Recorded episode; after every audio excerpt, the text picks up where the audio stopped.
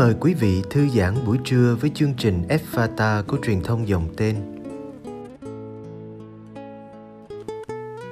Chương trình hôm nay gồm có Suy tư Chúa Nhật và chuyên mục Tông đồ cầu nguyện. Bây giờ kính mời quý vị cùng lắng nghe chương trình.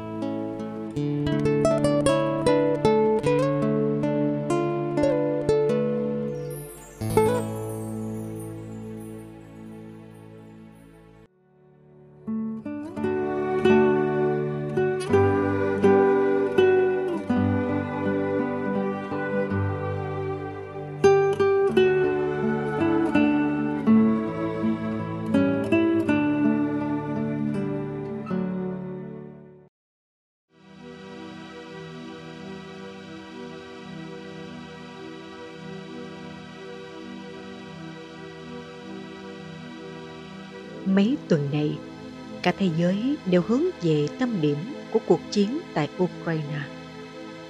Mỗi ngày trôi qua đều để lại biết bao hậu quả tàn khốc của cuộc chiến. Chiến sĩ của cả hai bên thiệt mạng, dân thường bị thương vong, nhà cửa bị tàn phá. Dòng người tị nạn mỗi lúc một gia tăng. Nền kinh tế của cả thế giới cũng đang và sẽ chịu những hậu quả trầm trọng từ việc các nước đang áp lệnh trừng phạt lẫn nhau. Không ai muốn chiến tranh, nhưng chiến sự đang xảy ra. Trước biến cố này, ai cũng dễ dàng nhận thấy một bức tranh ảm đạm sẽ bao trùm lên cả nhân loại, ít là trong năm 2022 này. Cuộc chiến càng kéo dài và càng có nhiều bên tham chiến, bức tranh ấy chắc chắn sẽ còn u ám hơn nhiều.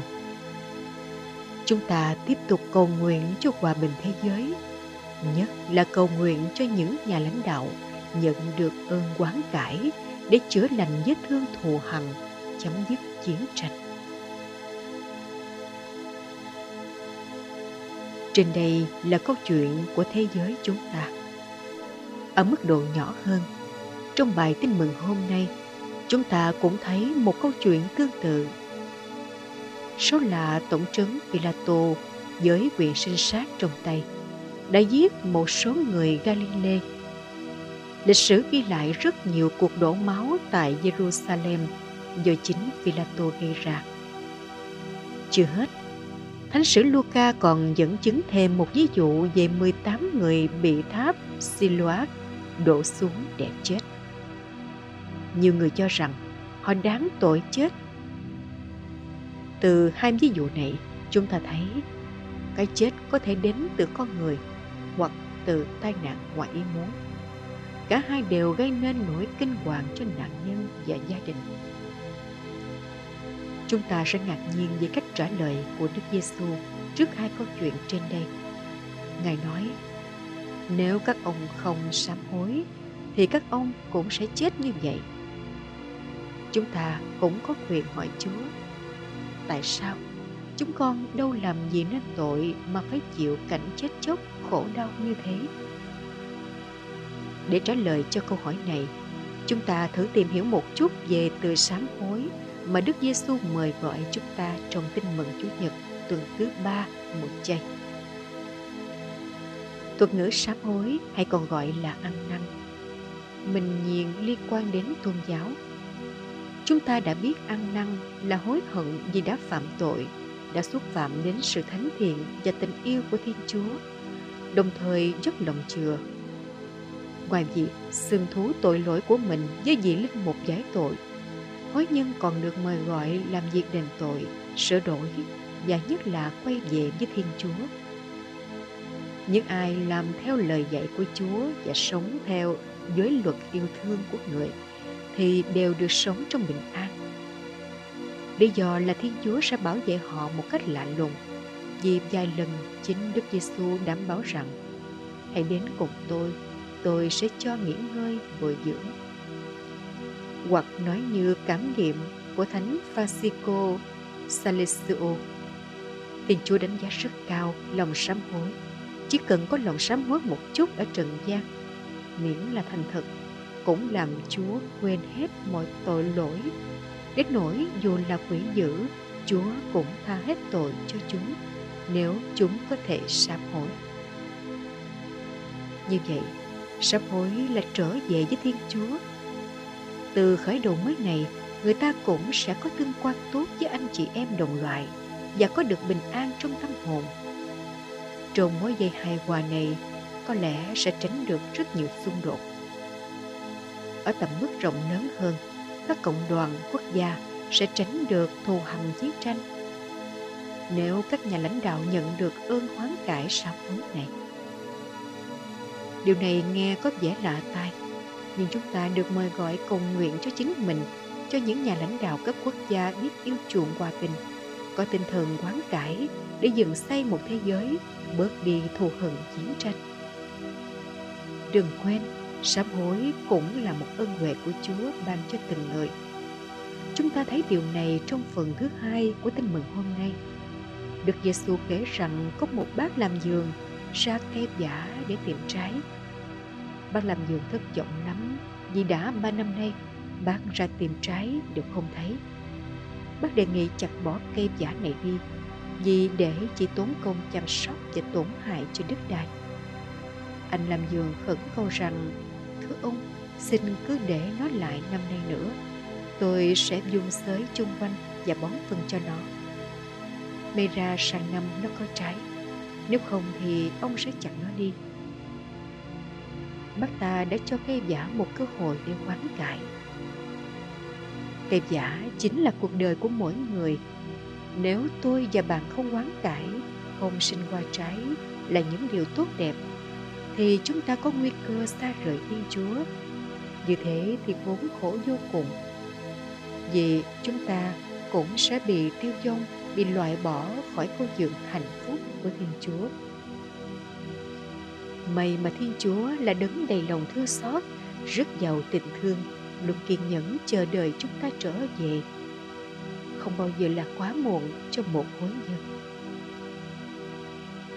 Mở ngoặt nơi đây, có nhiều người quan niệm rằng cứ ăn chơi thoải mái đến khi gần chết thì sắp hối, trở về với thiên chúa cũng không muộn câu trả lời là chắc chắn sẽ muộn màng bởi chúng ta không biết khi nào hay giờ nào chúng ta sẽ phải rời bỏ thế giới này như tháp Siloat đổ xuống bất cứ lúc nào thì chúng ta cũng có thể ra đi bất cứ giờ nào hơn nữa không ai dám chắc sau một quãng đường dài sống trong tội lỗi và bất trung với Thiên Chúa, người ấy có thể đột ngột tin yêu Chúa hết lòng, hết tâm hồn, hết trí khôn. Do đó, sám hối là hành động của mỗi chọn lựa, mỗi ngày sống. Càng sám hối, chúng ta càng được hạnh phúc bình an. Nhất là người sám hối không sợ cái chết và họ luôn sẵn sàng trở về với Thiên Chúa trong ơn quang. Không ai muốn chiến tranh. Chúng ta chỉ muốn hòa bình. Thay vì nếu muốn có hòa bình, hãy chuẩn bị chiến tranh. Thì Chúa dạy chúng ta một cách khác. Nếu muốn tránh chiến tranh, hãy xây dựng hòa bình. Con đường hòa bình theo triết lý phương Đông là tu thân, tề gia, trị quốc, bình thiên hạ. Tu thân là sám hối, là ăn năn và là trở về với những điều thiện hảo. Là người công giáo chúng ta sám hối nghĩa là muốn sửa đổi đời sống theo ý muốn của thiên chúa. Càng tin yêu thiên chúa người ta càng tiến gần đến hòa bình. Điều này vẫn luôn đúng cho mỗi cá nhân mỗi cộng đoàn và cả trên bệnh viện quốc tế. Chúng ta cùng cầu nguyện cho hòa bình tại ukraine và cho thế giới lạy chúa từ nhân Xin cho con biết mến yêu và phụng sự Chúa trong mọi người. Lạy Chúa, xin hãy dùng con như khí cụ bình an của Chúa để con đem yêu thương vào nơi oán thù, đem thứ ta vào nơi lăng nhục, đem an hòa vào nơi tranh chấp, đem chân lý vào chốn lỗi lầm, để con đem tin kính vào nơi nghi nan chiếu trông cậy vào nơi thất vọng để con dọi ánh sáng vào nơi tối tăm đem niềm vui đến Chúa u sầu. Lạy Chúa, xin hãy dạy con tìm an ủi người hơn được người ủi an tìm hiểu biết người hơn được người hiểu biết. Tìm yêu mến người hơn được người mến yêu. Vì chính khi hiến thân là khi được nhận lãnh, chính lúc quên mình là lúc gặp lại bản thân.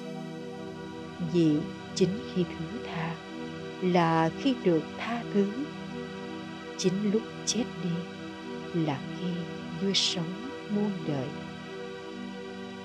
ôi, thần linh thánh ái, xin mở rộng lòng con. Xin thương ban xuống những ai lòng đầy thiện chí. Ơn an bình.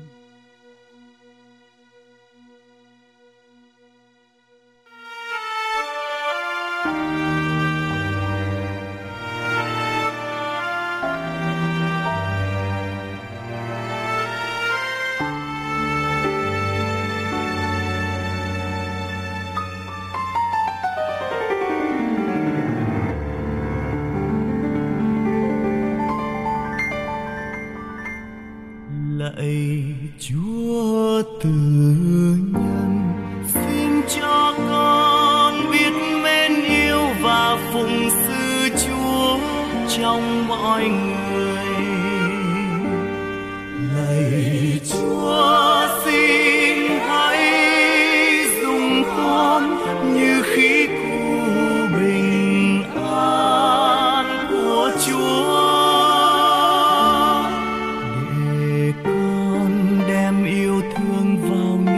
oán thù.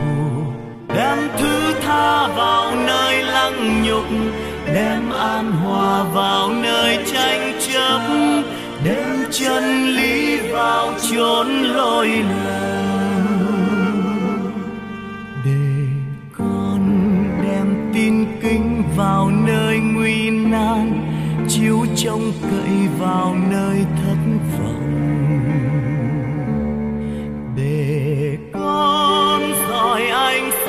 Vào nơi tối tăm đem niềm vui đến chốn u sầu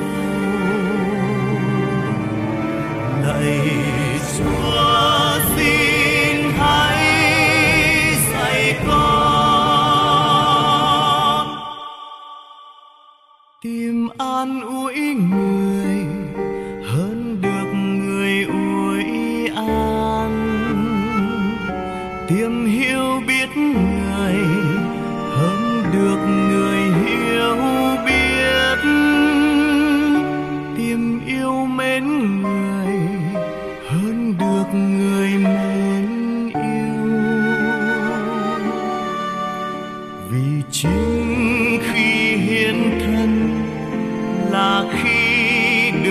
nhận lại. Chính lúc quên mình là lúc gặp lại bản thân. Vì chính khi thứ tha là khi được tha thứ. Chính lúc chết đi là khi vui sống muôn đời.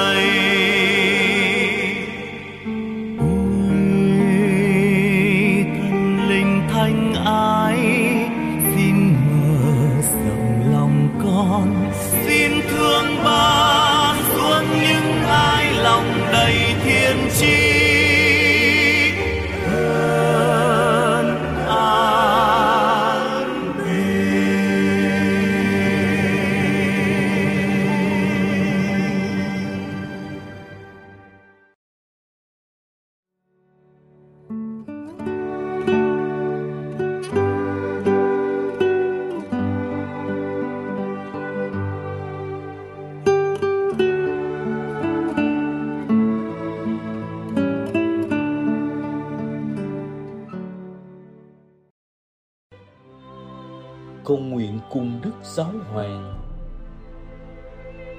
Tông đồ cầu nguyện.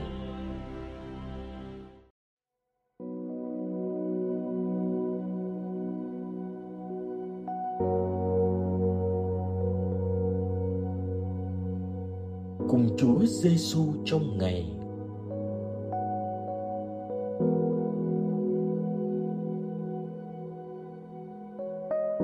Nhưng danh cha và con và Thánh Thần. Amen.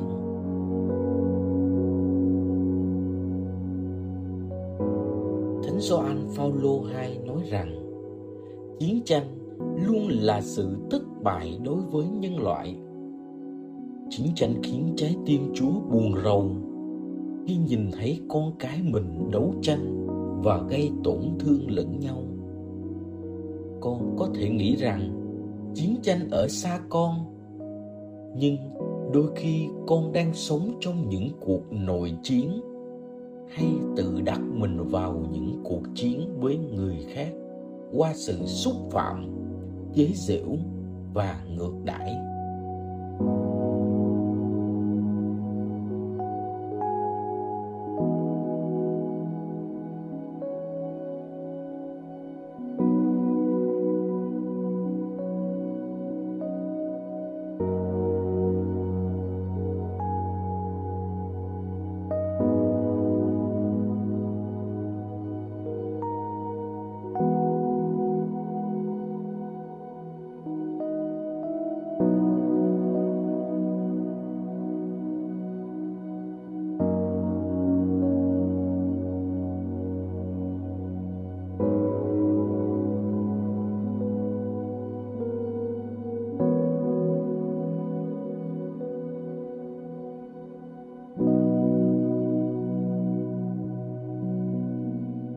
Chúa là vị vua hòa bình và giàu lòng thương xót. Ngài đã tạo dựng chúng con theo hình ảnh của Ngài. Lạy Cha, xin cho chúng con được hiệp nhất với Ngài để học cách nuôi dưỡng bình an nội tâm và bên ngoài. Con cũng xin cầu nguyện cho những ai đang phải sống trong chiến tranh và mất đoàn kết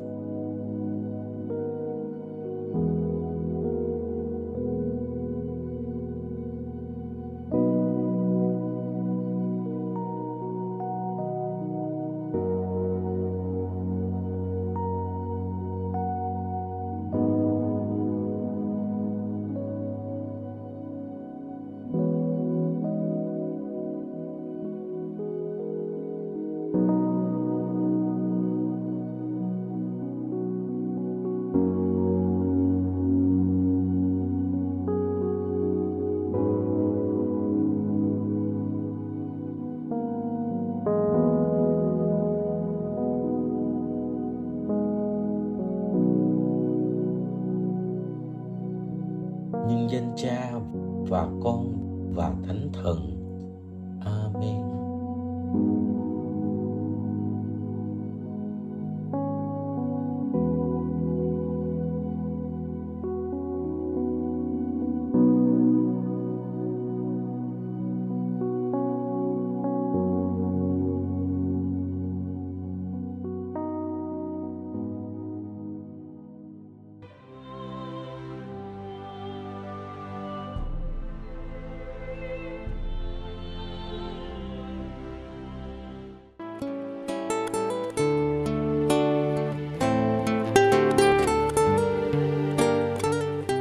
Cảm ơn quý vị đã theo dõi chương trình.